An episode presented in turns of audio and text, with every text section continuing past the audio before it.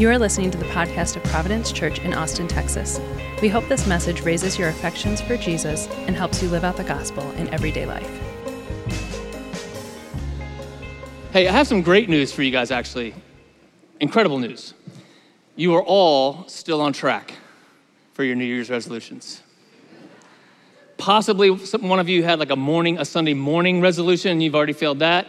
It's okay, we're gonna join you soon. Probably in the weeks to come, the news is gonna get worse. So we're just gonna celebrate today that most of us, we're still trucking, we're there. I know that not all of you are New Year's resolutions kind of people. Some of you are not goal setting kind of people. You're better than that. Uh, but the New Year's does have a way of getting us to think about our lives.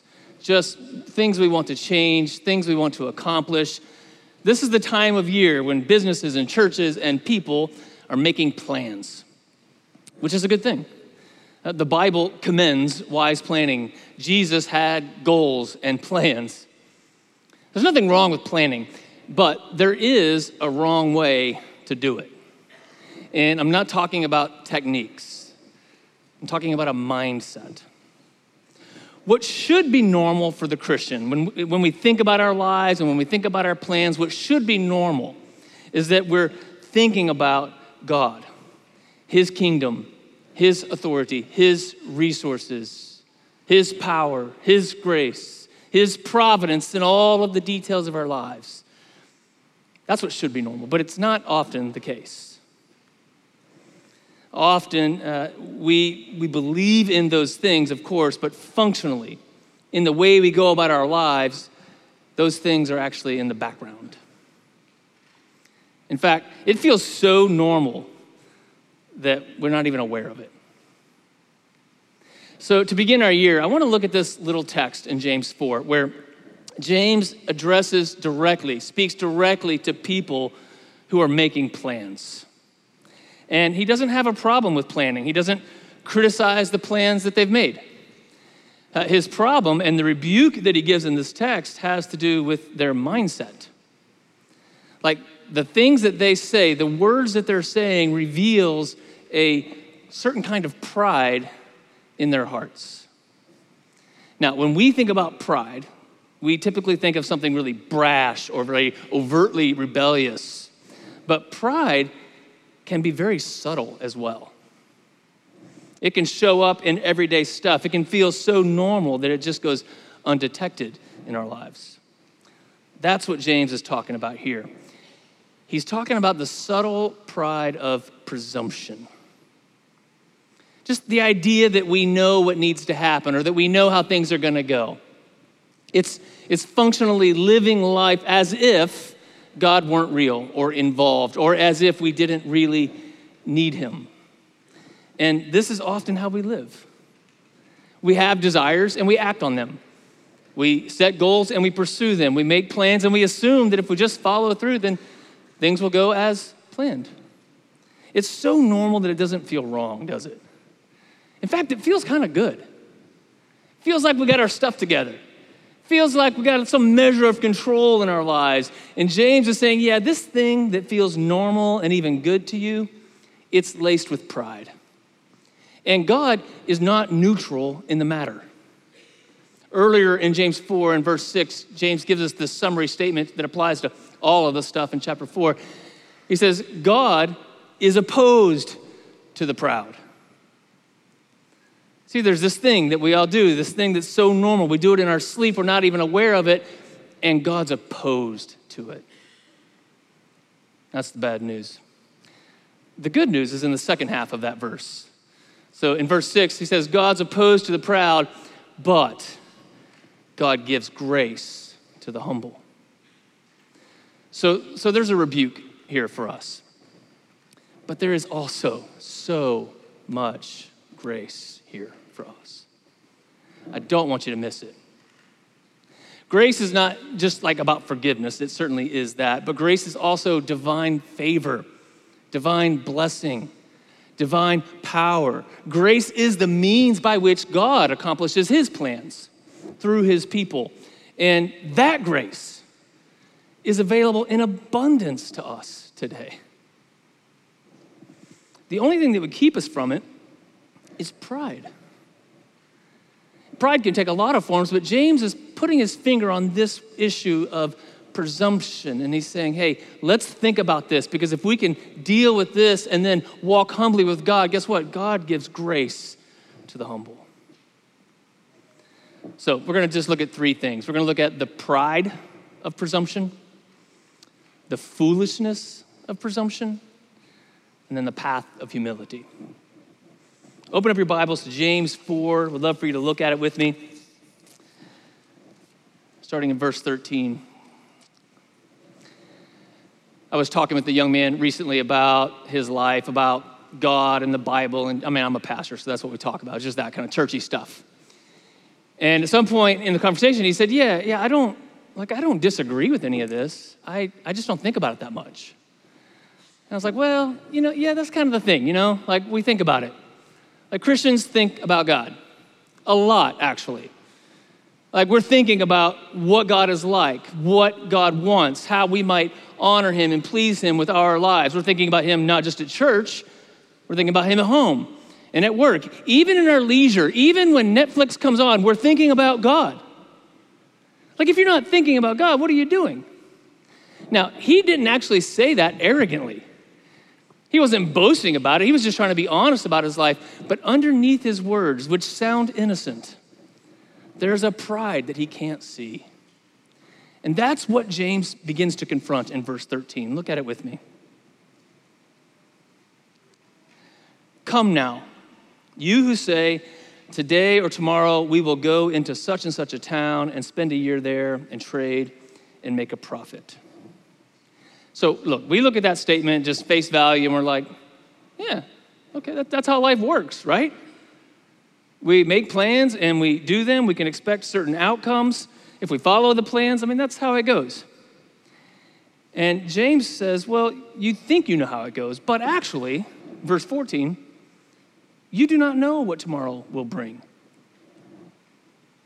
Like, we cannot guarantee that tomorrow will even exist. Much less can I control what will happen tomorrow if it does exist. And so we would like to think about this statement and be like, hey, did, were you just struggling to find things to preach about today? Like, this does not sound like that big of a deal. This is how we live. Everyone lives like this. Like, what is the big deal here?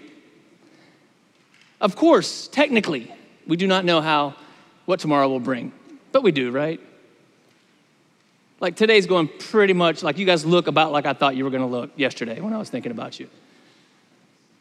I think I know how tomorrow is going to go. I'm pretty sure I know what's going to happen tomorrow. I mean, it's been this way for a long time. A lot of days behind. Like, this is just how life works. What's the big deal? James says the big deal here is that you act like you know but in reality, you don't know.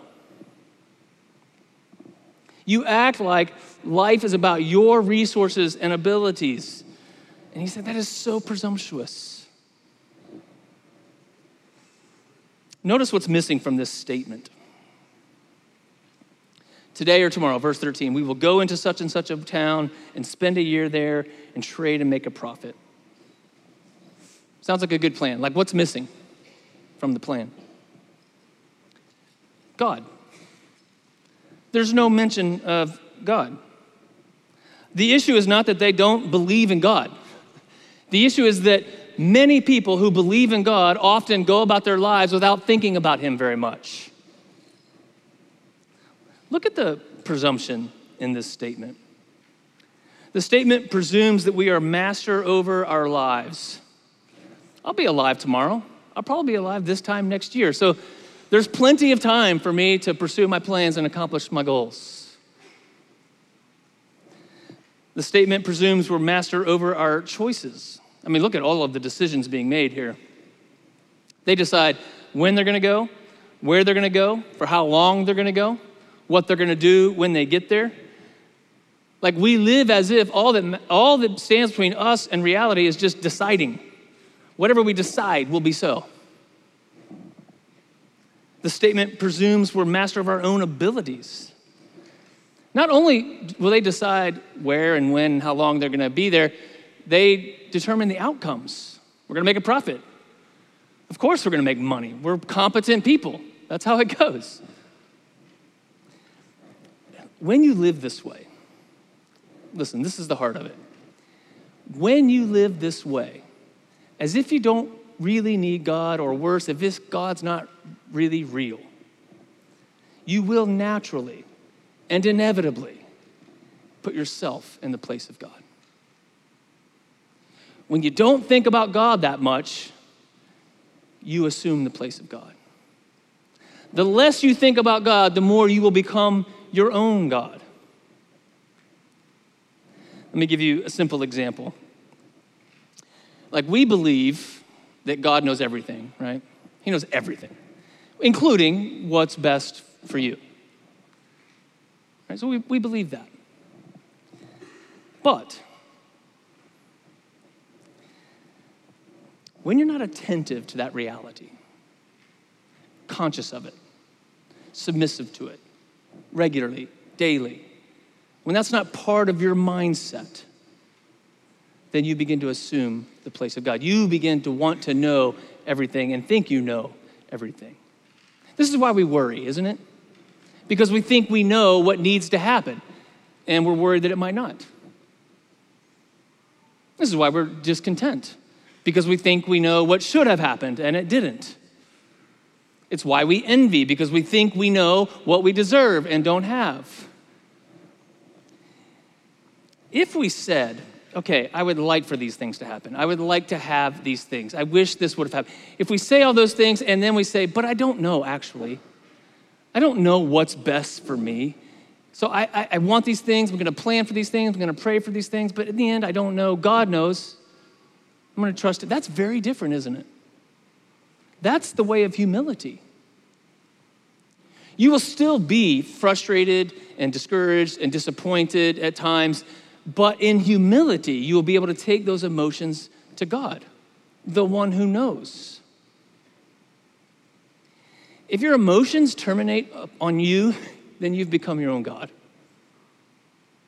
If life, if your confidence in life is really just about your abilities and resources and knowledge, you've, you've become your own God. That's what's going on here. Verse 16, he says, As it is, you boast in your arrogance, which means you, you glory in your resources and abilities. You think that's what's making life work. It's prideful. Presumption is prideful because it puts self in the place of God. It gets worse. It's also foolish because we're not God. Pick up in verse 14 with me. Beginning of verse 14, he says, uh, You do not know what tomorrow will bring. Then he asks this question What is your life? For you are a mist that appears for a little time and then vanishes. That's pretty blunt. Like James is saying, here's how I know you're not God God is eternal, and you, my friend, are a mist. When I got out this morning, there was a, uh, kind of a misty fog across the city. It was pretty cool. The lake looked just mysterious. It was hard to see at times as I was driving through downtown. I was like, this is cool. That's gone, right? That's gone now. It was gone by the time I got to the office. That's your life. It's kind of cool. It's interesting in some ways. And then it's gone. Even if you live a long life, it's fleeting. Like we're just flowers in the field, people.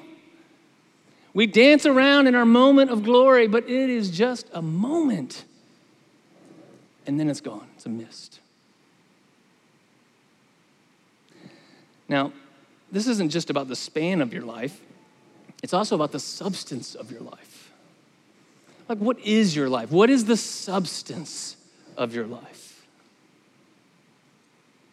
What is it that makes you feel uh, important, successful?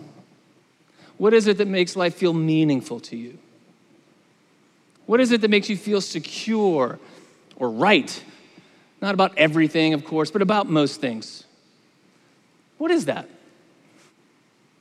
Whatever it is, whatever is feels like the substance of your life, James is saying it's not as reliable as you think. It's a mist. in this little parable that James tells in the passage about these merchants, the thing for them is money. That's the substance, which makes sense because money's kind of a thing for a lot of us, isn't it? Uh, if you have plenty of money, some of you do, you feel that cushion. I know you do. You feel prepared to meet your own needs, to deal with the challenges that life is bringing you. Uh, you feel that. You have plans for your money. People with money have plans for their money purchasing plans, investment plans, retirement plans, vacation plans. Like they got plans for things that their money's gonna do for them.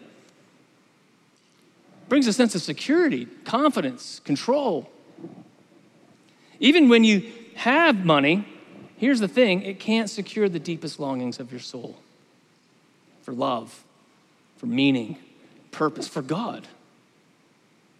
And more than that, that money's gonna go away when you go away. Maybe before then. It's a mist. None of the plans for your money are wrong, they're just not as reliable as you think. Now, if you don't have plenty of money, you're not off the hook because here's what I know about you. You think that if you did have plenty of money, then life would be okay. I don't know if you guys remember, like a month or so ago, the Powerball got up to $2.4 billion. Don't pretend you didn't think about that. And uh, for whatever reason, the ads were just coming across a lot on my feed, and because Google knows what I want. And, and it just started getting in my head. And I was like, maybe I'll go buy a ticket. I mean, I'll just go down there. I don't even know where you do that, but I'll figure it out. I'll go down there. I'll get a ticket. One ticket. One ticket. More than one ticket's gambling. One ticket's just giving God a chance. I'm gonna get a ticket. My family was out of town. It's like they won't even know. I mean, they're gonna know when I get the 2.4 bill that they're gonna, I don't think they're gonna mind at that point. I don't think they're gonna look over it. Some of you are concerned. I didn't get the ticket, but here's what I did I started daydreaming about what I would do with all that money. Like, I started by giving 90% away because that's easy to do when you start with $2.4 billion. All right, so I gave 90% away, so I still have a lot, like plenty of money, what I would define as plenty of money. And I started thinking about what I would do with that. And I got in kind of detailed into it, you know, like, okay, house, house, car, college, retirement. I'm gonna get Kendall something, you know, like. I started just thinking in detail what I would, and you know what happened? This, this kind of calm came over my body. Like just for a moment, the pressures of life lifted. You see what's going on there? I think money is going to make life okay. And James says, yeah, that's foolish. Money's a mist. Jesus told a parable, a story about a guy like this in Luke 12. He had an abundance of crops. His main problem in life was just figuring out where to put all his stuff, where to keep all the riches. And so he thought to himself, here's what I will build big barns. I'm going to tear down the barns I have, build bigger ones, put all my stuff in there. And he said to himself, I will say to my soul, when I get all that done, I'll say, Soul, you have ample goods for many years. You made it. Just relax, eat, drink, be merry. You can afford the Austin food scene. Just do it. The critique that in the parable is not against his success. It's not against how he made his money. He's not accused of dishonesty. The problem was that he did not think about God. If you look at the language in the parable, it's all him. He thought to himself, he said, I will. He determines, he imagines determining the outcome of what his actions will bring. He presumes he has ample goods for many years. But in the next verse, Jesus says, But God said to him, You fool. That kind of presumption is so foolish. This very night, your soul will be required of you. And then what? then where does all this stuff go? Whose is it now? It's a mist. And Jesus says, So it is with everyone who lays up treasures for himself and is not rich toward God. His presumption in the parable is not just prideful, it's foolish. He thought that the substance of life was laying up treasure for himself.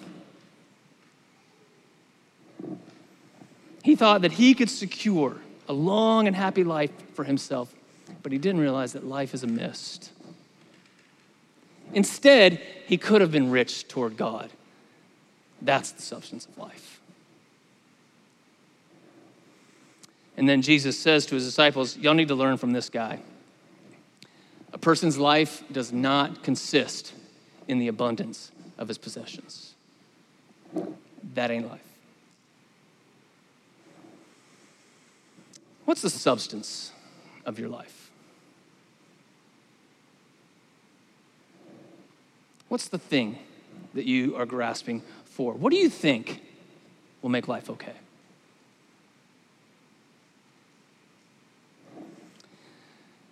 We think we know what's best. That's prideful. And we grasp for substance in the mist. That's foolish. The life that we really long for and the life that God longs to give us comes by grace. And so James tells us how to live a life of humility so that we might receive God's grace. Look at verse 15.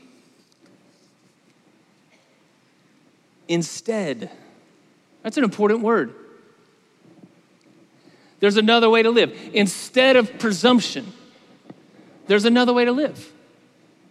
There's a way to live in which God is not in the background, but at the very center of our thoughts. We can be so wrapped up in God's grace that in such a way that our lives transcend the mist. Because that's the tension in the text, right? If I am a mist, then what is the point of my life? Apart from God, I don't actually have a very good answer to that question. But because of God, your life has immense meaning and purpose. Jesus says that we can lay up treasures in heaven. We can take this small and fleeting life of ours and invest it in things that last. We can bring our money and our time and our ability and our plans under the authority and the rule of God. That is a life of substance. In that sense, everything you do in this world matters. Paul says, whatever you do, whether you eat or drink, do all to the glory of God because anything done to the glory of God with that mindset matters. It lasts. Presumption sounds like this we'll go here and there and we'll do this or that. Normal enough. Humility sounds like this, verse 15. If the Lord wills, we will live and do this or that. If the Lord wills. James is not telling us just to attach this slogan to everything that we say. Like when you're at work on Tuesday and you say, All right, guys, I'm going to go to lunch, God willing, don't do that. That's annoying to most people. That's not what he's saying. He's talking about a certain kind of mindset. He's asking us to be aware of who is in control of our lives. It's interesting, there are two statements here. There's a statement in verse 13 and a very similar statement in verse 15. Verse 13 is what we ought not to say, and verse 15 is what we should say. Here's the interesting thing the outcome is the same in both verses. We will live and do this or that. The difference between the two verses is who causes the outcome. In verse 13, I will do it. And in verse 15, it's the Lord's will. Our lives are in His hands. See, it's not just my plans, it's my very existence. I will live and do this or that. I mean, my very existence is by the grace of God. This isn't determinism. You know, this isn't just going about your life and being like, well, you know, whatever God wants to happen, will happen. I'm just going to keep doing my thing. That's not what this is. This is actively seeking the Lord so that we might do his will. You know, when Jesus taught the disciples to pray, this is how he begins. He's like, start by thinking about God. Hallowed be your name. And then make your core desire his kingdom to come, his will to be done. Then you can move on to your needs and plans. Once you've got your thoughts on God, now you even know how to think about your own life. And you can, you can realize that you are daily dependent upon him for provision and for forgiveness and for protection. This is how we pray. Jesus is, is telling us hey, this, just start with this every day if you want to walk in humility. Bring your life under God. And he models this for us. Jesus is always thinking about the Father. He says, like, I, I only do what I see the Father doing. I only say the words that the Father has given me to say. It's constant. There's this constant acknowledgement in Jesus' life of God's control of things and a constant submission to God's will to the point that he's able to discern that it is, in fact, God's will for him to be crucified. Most of us do not expect to come to that place in our prayer lives where we think that's what God's asking us to do. Jesus said, in fact, yes, you die to yourself daily.